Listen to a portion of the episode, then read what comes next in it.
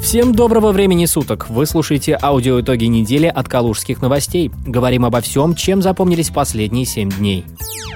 На Калугу надвигаются первые морозы. Череда не просто теплых, а жарких дней подошла к концу, а вслед в регион пришла настоящая осень. МЧС России по Калужской области предупреждает, 20-22 сентября на территории Калужской области ожидаются заморозки в воздухе минус 3, минус 1 градус. Напомним, что по распоряжению губернатора в регионе должен начаться отопительный сезон. А теперь коротко о том, что произошло на неделе по порядку. Стало известно, когда в Калуге начнется отопительный сезон. В ближайшие дни отопление включат в школах, детских садах и больницах, а со следующей недели топить должны начать и жилой фонд. Такое поручение дал на заседании правительства губернатор Анатолий Артамонов. Как подчеркнул глава региона, на этой неделе ожидается серьезное похолодание, и социальные объекты должны получить тепло. А с 23 сентября регион ждет еще одна волна холода, и здесь отопление должны получить уже все потребители. В детские сады и больницы Калуги пришло тепло. 17 сентября городской глава Калуги подписал постановление городской управы о начале отопительного периода 2019-2020 в муниципальном образовании город Калуга. С этого дня начинается подача тепла на объекты здравоохранения, в детские образовательные учреждения и другие объекты, подключенные к тепловым сетям социальных учреждений. Объекты социально-культурного, коммунально-бытового назначения и жилищного фонда начнут отапливаться, когда среднесуточная температура наружного воздуха не будет превышать плюс 8 градусов в течение пяти суток. Об этом сообщает пресс-служба горуправы. Крупный пожар в Тарусе. Что произошло и помогут ли пострадавшим? Напомним, 17 сентября в селе Лопатино Тарусского района на улице Центральная произошел пожар. Загорелся жилой многоквартирный дом. Звонок о возгорании поступил на пульт спасателей в 15.13. Загорелась квартира, расположенная на первом этаже многоквартирного двухэтажного кирпичного дома. Как сообщили нашим коллегам с ТРК «Ника», сотрудники пресс-службы МЧС России по Калужской области, в результате пожара погибших и пострадавших нет. Из-за большого количества пластика, который жители использовали в отделке, огонь тушили вплоть до 9 вечера. В 16-квартирном доме прописаны 50 человек, постоянно проживали 26, из них 14 прописанных и 9 арендовали площади. Сгорело дотла 7 квартир, остальные сильно пострадали во время тушения от воды.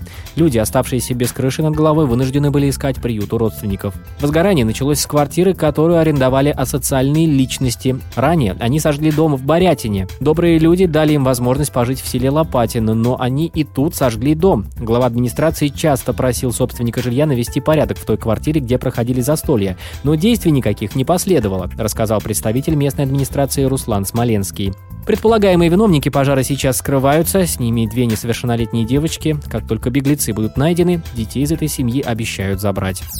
Улицу Тульскую в Калуге тайно заасфальтировали ночью. Напомним, корреспонденты калужских новостей вечером 17 сентября стали очевидцами весьма странной картины. На улице Тульской некие люди в оранжевых робах выставили бетонные блоки и перекрыли дорогу. Другие люди в похожих одеждах начали класть асфальт. Также, по информации соцсетей, ночью 17 сентября в Калуге уложили финальный слой асфальта на улице Никитина, а сегодня работы продолжаются на улице Тульской. При этом городские власти никак не предупреждали водителей о каких-либо работах работах и перекрытиях, а контракт с компанией, которая будет доделывать дороги в рамках федерального проекта «Безопасные и качественные автомобильные дороги», будет подписан только после 20 сентября. Кто же эти неизвестные герои, вышедшие за свой счет спасать подвески калужских автомобилистов? В управлении городского хозяйства нашим коллегам коротко ответили, что работы ведутся в рамках текущего содержания дорог.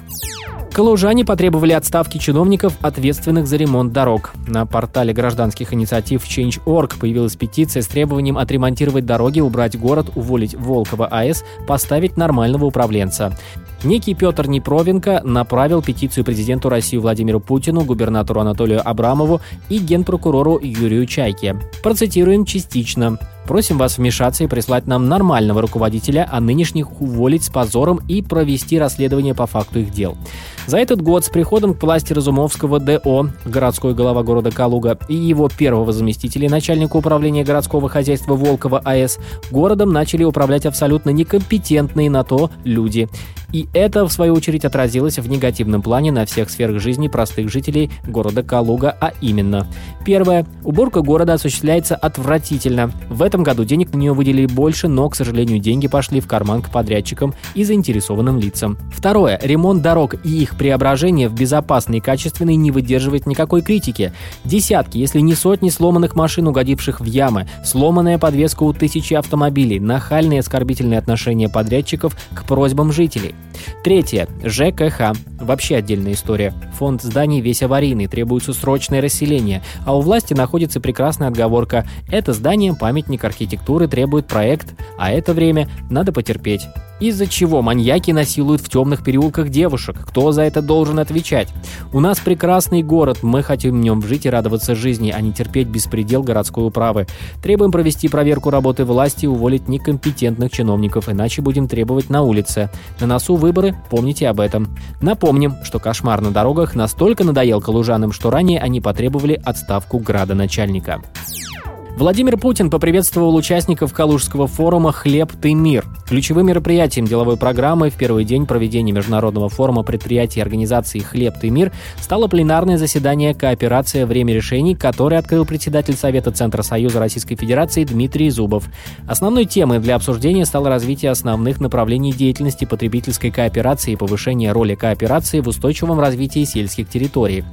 Спикерами мероприятия выступили заместитель председателя правительства Российской Федерации Алексей Гордеев, помощник президента Российской Федерации Игорь Левитин, губернатор Калужской области Анатолий Артамонов и другие официальные лица.